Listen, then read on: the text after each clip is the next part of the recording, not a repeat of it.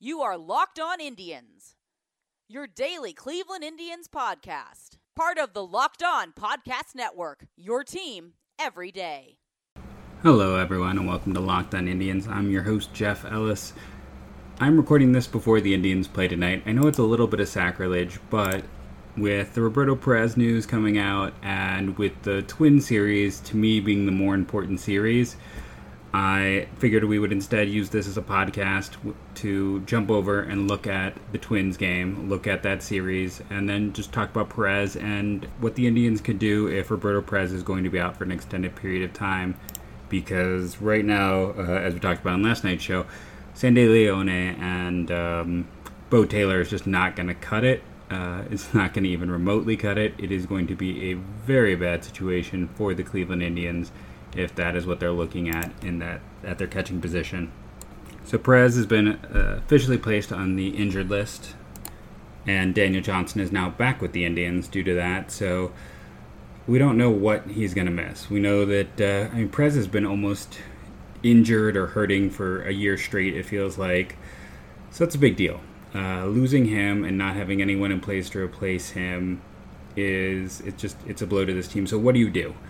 Well, if you look at the free agent market, which I went through and looked at, it is ugly at catcher. Uh, the, the top names like Devin Mesoraco is retired, Brian McCann retired. So who's left out there? Who is legitimately out there? Uh, Jonathan Lucroy is going to be let go, and I know that's eliciting a lot of people's responses after Lucroy refused to come to Cleveland, and then agreed to go to the Rangers.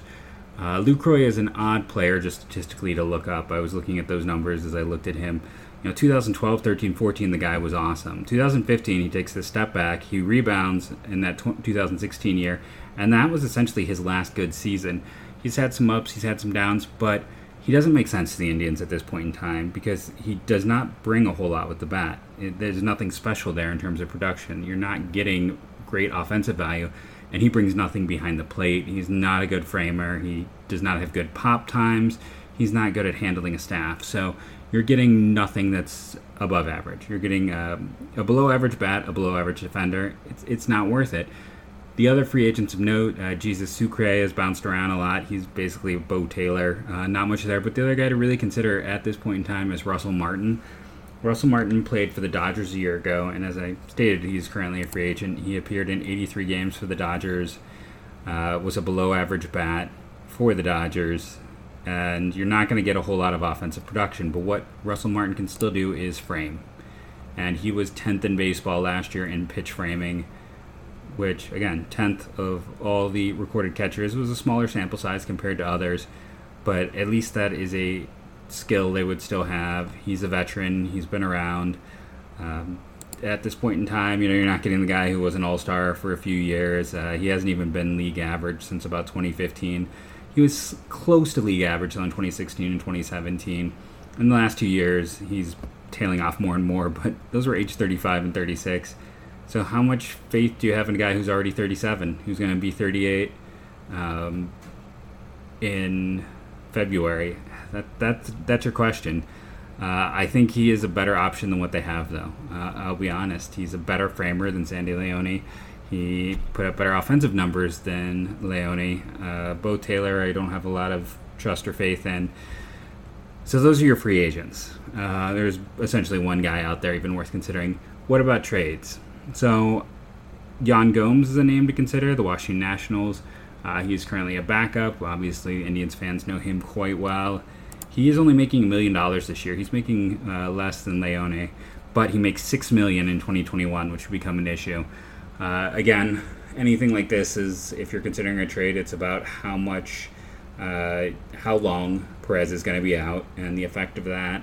So who else has catching depth? Well, the San Diego Padres have the best pitch framing catcher in baseball in Austin Hedges, but Austin Hedges hits like a pitcher, and that's been his problem. He is currently their backup to our old friend uh, Francisco Mejia, who is struggling offensively and defensively as well, which makes them less likely to move Hedges because again, while he is not good in terms of his offensive production, uh, last three years where he was, you know, basically a starter, uh, his runs created plus 69, 90, 47. Uh, terms of his OPS during that time, if you want just uh, a different type of number, well, I don't have that directly in front of me, but how about we go with on base percentage? Uh, 262, 282, 252.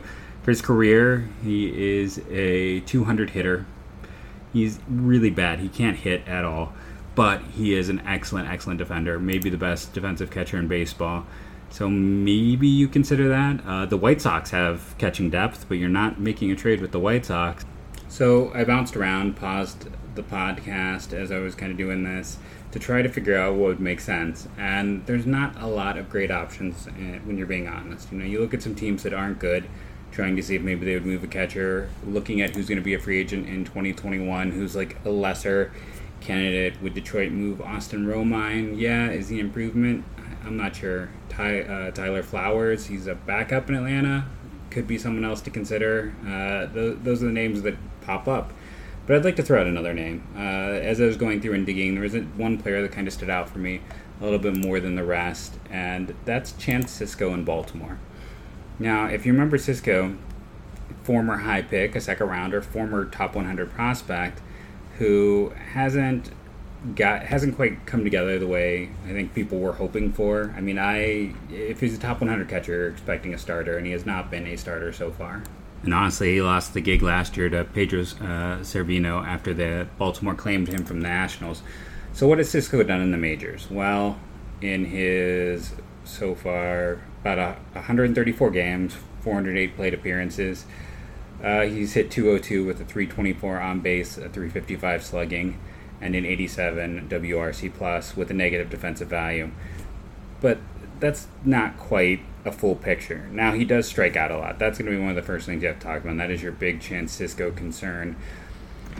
But he also changed his swing, and his swing change resulted in a almost doubling of his barreled percentage from a year ago. His exit velocity may not have been up, but he's also someone who walks over 10% of the time. Uh, just looking at all those predictive baseball savant numbers, his numbers were up in 2019. It was a limited opportunity, but his numbers were much improved uh, compared to the year before. And in spite of all of this, you're looking at a kid who's just turned 25, I believe, this year. This is his age 25 season. Uh, turned 25 in February. So you have multiple years of control. If this works out, could be an ideal extra catcher. And if you're curious about pitch curious, if you're curious about, you know, I talked about pitch framing and how Lucroy is really bad at that. Uh, Chance Sisco is 59th percentile, so he's not great. He's not awful. He's a little above average. I'll take that. Over his career, he's been almost a league average bat and a slightly above average framer. This all sounds great to me. Uh, again, this all matters how long Roberto Perez is out on one level, but then uh, just having a reliable backup catcher that isn't the system of guys they have used where they're getting absolutely no production. If anything does happen, that they're left completely high and dry. Uh, that that is also a concern and an issue. So, I mean, having a reliable backup isn't the worst thing. Maybe someone who can, uh, if you work with him, turns into more than that, or can turn into a guy that you use in other roles in addition to that. Sisco has not been the hitter most of us expected in the big leagues, but there are reasons to consider him as maybe the, the best catcher available because he can hit some, he can defend some. He has years of control. He is still developing, and we're seeing improvements. And he is, most importantly, a backup. And that allows him to be someone that a team like Baltimore, that's still far away from contending, would maybe consider moving on from. Start your morning with the news that matters in just 10 minutes. Axios Today's host, Niala Boodhoo, and a team of award winning journalists will bring you the latest analysis and insight into the trends shaping our world. We're sponsored today by CBDMD. I have been talking about our fantastic and really interesting new sponsor for over a week now. There are two big items of CBD Freeze with menthol, and it's an award winning product that offers instant cooling relief from muscles and joints in a convenient, easy to use roller or shareable squeeze tube and CBD Recovery, which combines CBD with inflammation fighting compounds to give you the support you need where it matters most. And they're making it even easier to try out this amazing duo of topicals and everything else on CBM, CBDMD.com, including things for your pet. And they're offering all of our listeners 25% off your next order when you use the promo code Locked On MLB at checkout. Again, this is a very important sponsor to us because it's Locked On MLB, you know, specific. So if you've ever been curious about CBM, CBD uh, products, if you currently use CBD products, here is a chance to save 25%. That's a huge savings. That's one of our biggest discounts ever. So you're going to go to CBDMD right now, use the promo code LockedOnMLB, and their website also advertises free shipping. So fantastic deals all around. Go there right now and check them out. So we talked about the mess that is catching. Uh, the mess that is catching is a mess just in baseball in general. Uh, when I've done the research, the hardest to develop position catcher, uh, the riskiest position catcher. They always talk about you know uh, pitching being so risky. It, it's not not compared to the catching position. Catcher is a higher bust rate than pitchers, and it's one of those situations where when you have one, you need to be thankful while you have it. It's almost like having an elite tight end in football. Um, it can take your offense to a new level when you have one, and when you don't have one at all, you're just cycling names through there trying to make it work.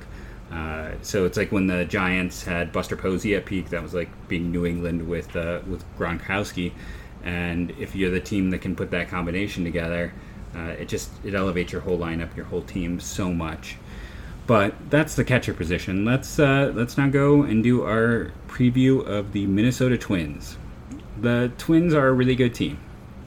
Uh, that should come as no surprise that they're a really good team that won the division a year ago. And they're a team that's built on a, a good mix of homegrown talent and smart trades and free agency. Uh, it's interesting, like look at the roster and realize that Marwin Gonzalez, who was someone that I kind of lusted after for the Indians two years ago, isn't even currently a starter for them. He's kind of a super utility role. That's how good the Twins are, and just in terms of depth, I mean, Alex Avila had a really good year a year ago, and now he's their backup catcher. It's it, they're a very good team. So let's just, without further ado, let's dive into this.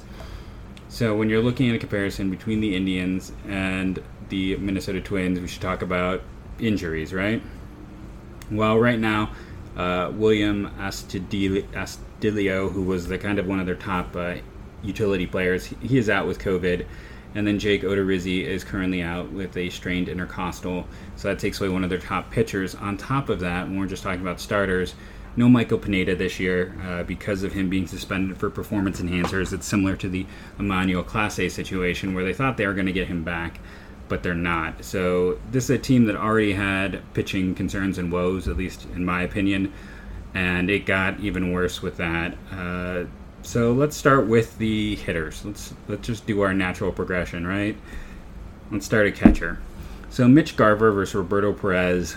I would have probably given the Indians the advantage, even though Garver was the better uh, hitter a year ago, did more in the batter's box because of what Perez brought as a defender with the Indians down Perez in this series, uh, even though Garver has started out pretty slow this year, and when you look at his production, last year was likely a bit of a, a unicorn season that he's probably not going to be able to match what he did. Uh, there's the history of him it isn't that he is that type of hitter. The year before, in a similar sample size, for instance, he uh, was about a league average bat, and then last year he just exploded, which is kind of the weird thing. It's that the home runs went from seven to thirty-one, uh, a, a, huge jump that uh, I don't think you know, there's no one who anticipated that. In the minors, he had a high of like 17, 16. He had, had good power. The 17 was in only 88 games, so maybe you thought there was some that. And he's another one of those guys who maybe was never a top prospect. His production, every single year was high in the minors. We probably should have been higher on Mitch Garver than uh, we were as evaluators, people who do that. But Garver's offense, uh, even if it's slowed down right now, is going to be much better than anything the Indians get. So we're going to put it up to the Twins right now. Moving to first base. So that's Miguel Sano versus Carlos Santana. Um, this is an interesting one.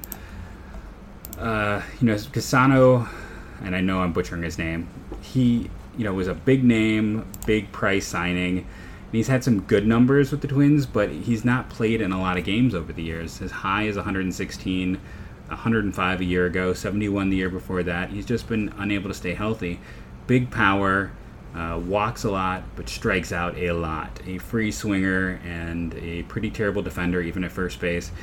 So I would give the Indians an edge here because Carlos Santana offensively is going to give you similar offensive production. Um, not as much not as many home runs, but Carlos Santana is going to play in more games. He's going to give you a little bit more in the field, uh, and he's going to strike out less. though the walk rates might be comparable actually. Uh, so I, I, give the Indians an edge there, but I would understand a push. And uh, if he develops, I mean, I, I, need to check his age. There's always the chance that he could turn into an absolute star. 27 years of age, so he's getting more towards the end of that developmental uh, pathway. But uh, the bigger thing is just him staying healthy for the Twins. So right now, you give the Indians an edge over a full season because availability matters. Moving to second base, uh, Cesar Hernandez versus Luis Arraez. Now, Arraez, Arraez is another guy who, you know, wasn't on my radar before his season a year ago. He had been, uh, I mean, I basically knew him as the guy who had been suspended for performance enhancing drugs. He was one of those players. And then he came out and hit, uh, what did he hit a year ago? Uh, 334. Now, his BABIP is ridiculously high uh, a 355 BABIP. He's always had high numbers in the minors, and guys who are fast tend to have higher uh, BABIP numbers. But we do see that more or less tend to equalize a bit, and the fact that like his he's playing well this year, but his BABIP and his average are equal is a uh, is a sign that he's probably been a little bit lucky um, on the whole. He's an okay defender from what I've found. I, I would give the Twins the advantage here. I think Cesar Hernandez is an average second baseman, maybe slightly above average. I think you know if everything's working out, it, and again we've got what 95 total games for him in the big, so it's a very small sample size. Uh, to see what uh, what Arraez, Arraez will do, but uh, right now I think that is an advantage to the Twins. But that's the thing we're going to talk about with a lot of these Twins guys. It's kind of we haven't, you know, Sano hasn't stayed healthy. Garver has not been a full season. Arraez not a full season.